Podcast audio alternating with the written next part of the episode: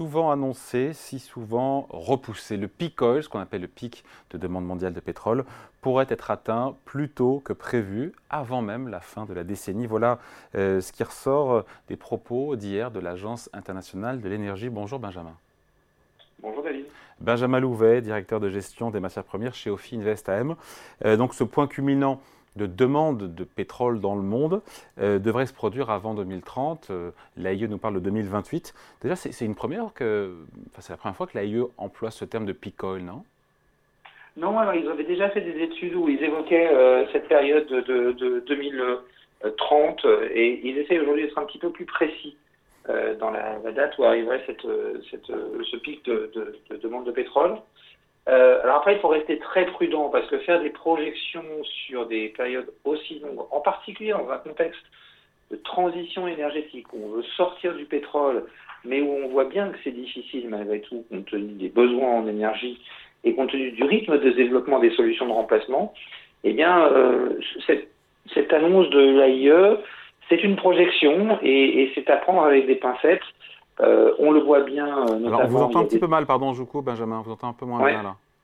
Ah, pardon, excusez-moi. Voilà, oui. Euh, donc, donc, il faut prendre ça avec des pincettes parce que dans ce contexte particulier de transition, on voit que la demande continue à augmenter, notamment dans les pays émergents, notamment dans le secteur de la pétrochimie, où on a toujours des gros besoins dans le domaine des plastiques notamment et autres, et puis la reprise du secteur de l'aviation également crée une nouvelle demande. en fait, qui va déterminer, ce qui, ce qui permet aujourd'hui à, à l'Agence internationale à l'énergie d'annoncer ce peak oil, euh, c'est ses prévisions sur le déploiement de la voiture électrique notamment.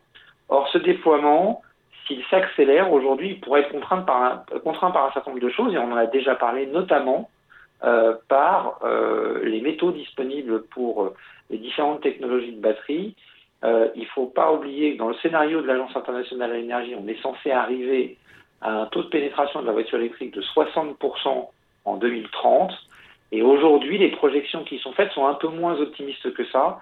Donc le peak oil euh, devrait intervenir quelque part, mais plus probablement quelque part entre 2028 et 2032-2033. Mais l'AIE parle de 2028. Aujourd'hui, l'AIE parle de, 2028. Euh, elle parle d'un pic sur la consommation dans le secteur du transport en 2026 mais un pic de la consommation de pétrole probablement en 2028. Ça, c'est une prédiction, c'est pas, c'est pas un souhait, hein, c'est une prédiction. Oui, c'est une prédiction, effectivement. Et d'où vient ce retournement, ce retournement, encore une fois, de la demande mondiale, datée donc sur 2028 D'où elle vient? Elle vient encore une fois, on imagine, de l'Europe, encore que c'est peut-être déjà le cas aujourd'hui. Elle vient de quel secteur? Vous le disiez, du, du transport? Oui, surtout du transport. Alors après, elle vient aussi du fait que avec ce qui s'est passé ces dernières années, notamment les problématiques géopolitiques avec la crise euh, ukrainienne, euh, ça a amené les pays européens notamment et, les États-Unis à accélérer sur la transition énergétique.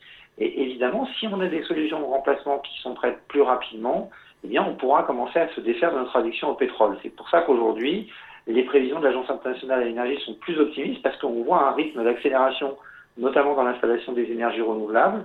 On voit une accélération dans le, dans le déploiement de la voiture électrique. Et tout ça amène l'Agence internationale de l'énergie à être un peu plus optimiste. Ouais. Accélération. ouais, Benjamin, accélération donc sur les, le développement, vous disiez, des énergies euh, renouvelables, solaire éolien, de la voiture électrique. Mais pour les deux, on pourra buter sur des contraintes, notamment de matériaux, de composants? Bah, c'est une vraie question. Euh, il y a notamment la problématique du cuivre qui commence à être de plus en plus évoquée, la problématique du nickel aussi. Il faut savoir que le nickel de qualité batterie est un nickel spécifique hein, sur lequel la Russie est un gros acteur. Donc euh, dans le contexte international actuel, ça pourrait être compliqué. Et les besoins, si on déploie la voiture électrique massivement, pourraient être colossaux. Je rappelle qu'aujourd'hui dans le monde, on produit à peu près un million de tonnes de nickel de qualité batterie chaque année. Et selon la Commission européenne, à horizon 2040, rien que pour le secteur des batteries, il faudrait 2 600 000 tonnes de nickel de catégorie batterie par an, c'est-à-dire 2,6 fois plus que ce qu'on produit aujourd'hui. Ça nécessite des déploiements de mines très importants. Et pour rappel, on a déjà parlé ensemble, euh, David, euh, selon l'Agence internationale à l'énergie, développer une nouvelle mine aujourd'hui, en moyenne dans le monde, ça prend 16 à 17 ans. Hmm. Après, juste, pardon, Benjamin, sur ce pic oil, c'est un peu un, serpent de mer. Hein. On nous l'a encore une fois souvent annoncé, on l'attend toujours. Là, on peut, on prend des pincettes évidemment, mais 2028, et puis j'imagine que si on pose la question aux pétroliers, aux grandes majors pétrolières, elles ne seront pas d'accord avec cette datation de 2028, non? Les grands pétroliers, eux, ils, répondent à la demande telle qu'elle se, présente. Euh, ils sont aujourd'hui en train de baisser leurs investissements, donc ils actent quand même le fait qu'il va y avoir un ralentissement à un moment ou un autre de la demande. La timer à l'année près, ça reste extrêmement compliqué parce que, on le disait, on a aujourd'hui un début de démondialisation, on a des problématiques géopolitiques importantes qui peuvent à certains moments, retarder un petit peu ce, ce principe de sortie euh, des énergies fossiles. On l'a bien vu l'année dernière. Hein. On a beau avoir décidé que le charbon était une énergie à bannir. L'année dernière, les économies, y compris les économies européennes, ont recouru davantage au charbon, ce qui fait qu'on a battu un nouveau record de consommation de charbon.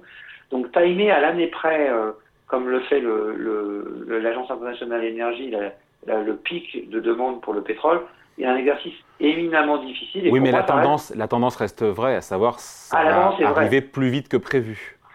La tendance est vraie, euh, mais encore une fois, gardons-nous de trop d'optimisme.